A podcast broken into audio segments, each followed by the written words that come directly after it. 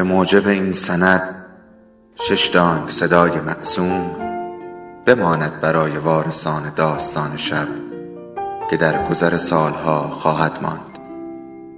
ارادتمند، داستان شب.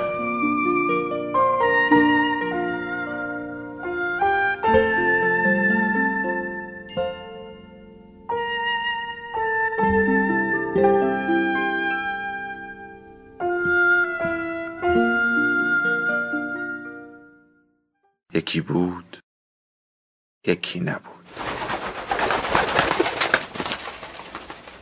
اول، اینجا تو آسایشگاه به من میگن حسیر بباف، نقاشی کن، خط بنویس. اما من به کی بگم مادرزاد قواسم؟ بابام هم قواس بود، بابای بابام، اونم بابای بابای باباش و بازم بابای باباش، همگی قواس بودن.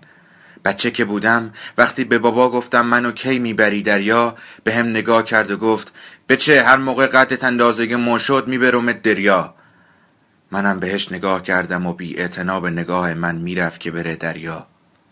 پشت سرش که راه میافتادم و تا ساحل که میرسیدیم لخت میشد و طول دریا رو شنا میکرد. منم وا میستادم به نگاه کردنش، انقدر که اندازش وسط دریا میشد اندازه یه مورچه و من دیگه نمیدیدمش. اون موقع بدترین حس دنیا بود، اینکه بابا کجاست و کی برمیگرده.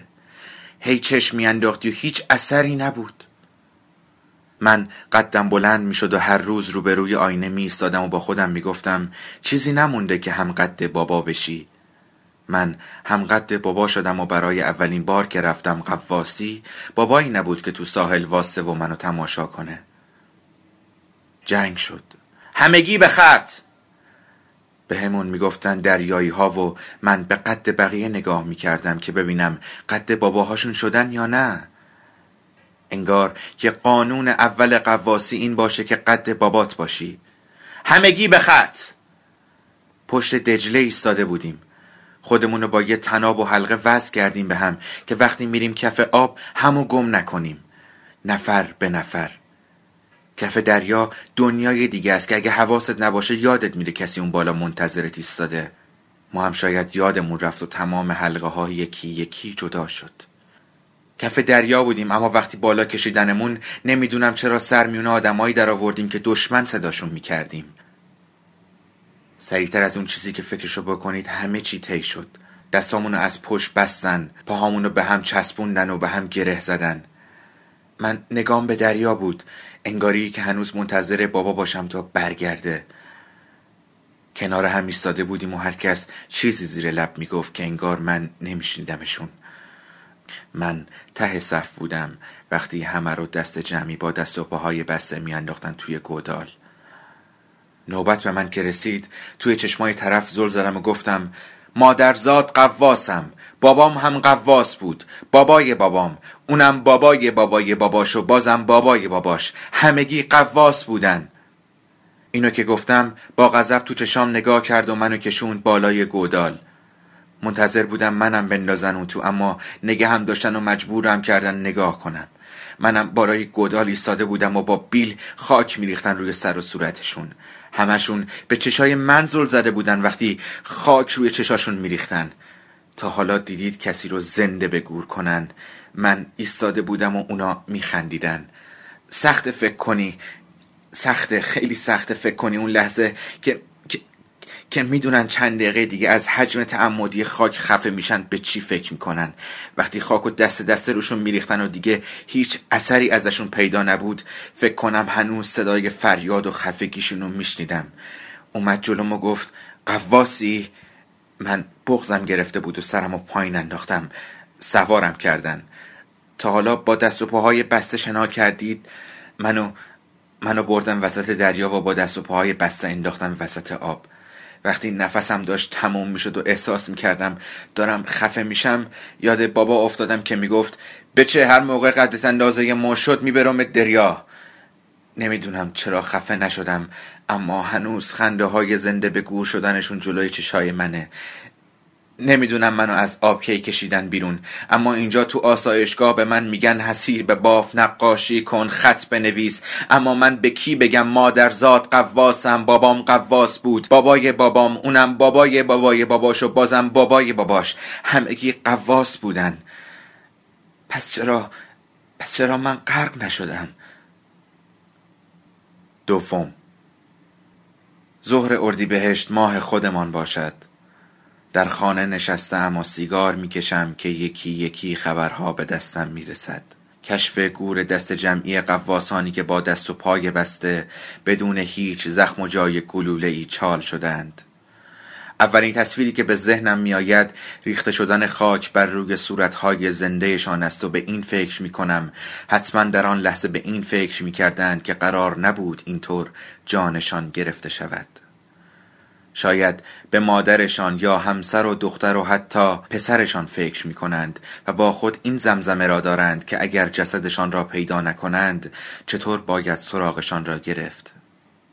هر خانواده‌ای که در آن یک یا چند نفر به جبهه رفته باشند بیقراری را میشناسند. روزهای به خانه برنگشتن هر رزمنده کابوس چند خانواده بود.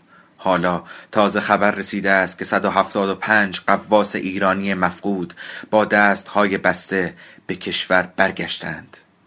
قواسانی که دستهایشان پاروی شنایشان بود ولی بال شنایشان را بسته و زنده به گورشان کرده بودند.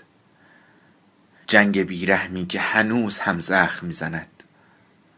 زمانی دو برادرم، پدرم و همسر خواهرم، یعنی تقریباً تمام مردان خانم، همزمان به جبهه رفته بودند و 3 نفرشان زخمی برگشتند. ولی مگر این زخم تمام شد؟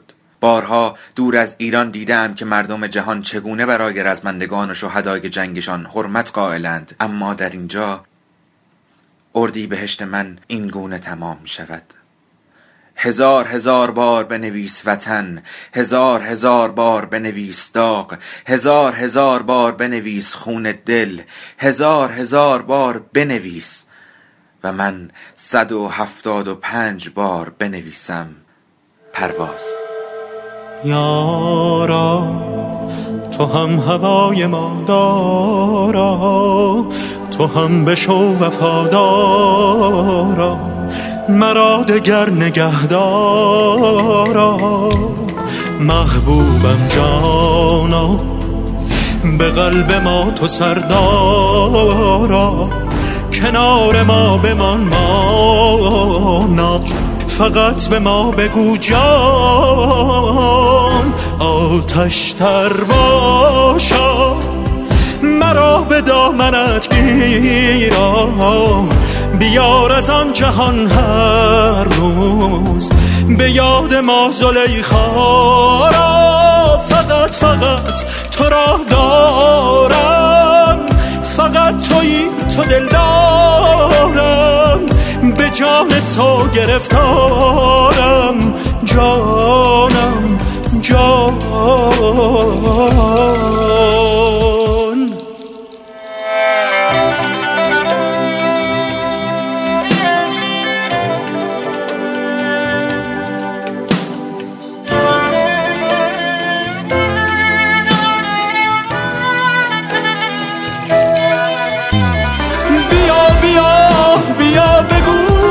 هوای ماست چرا نگاه تو دعا برای ماست، مرا دعا کن.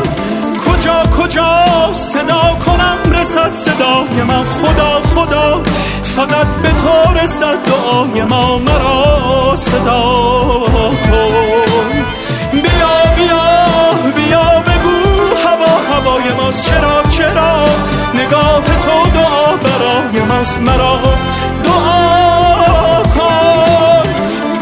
کجا صدا کنم رسد صدای ما، خدا فقط به تو رسد دعای ما، مرا صدا کن، مرا دعا کن، فقط دعا کن، مرا دعا کن.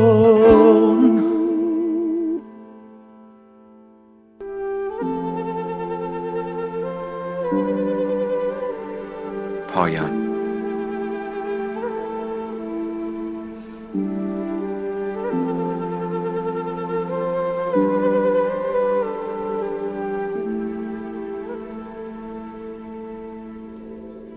داستان شب بهانه است برای با هم بودن، دور هم نشستن، شنیده شدن.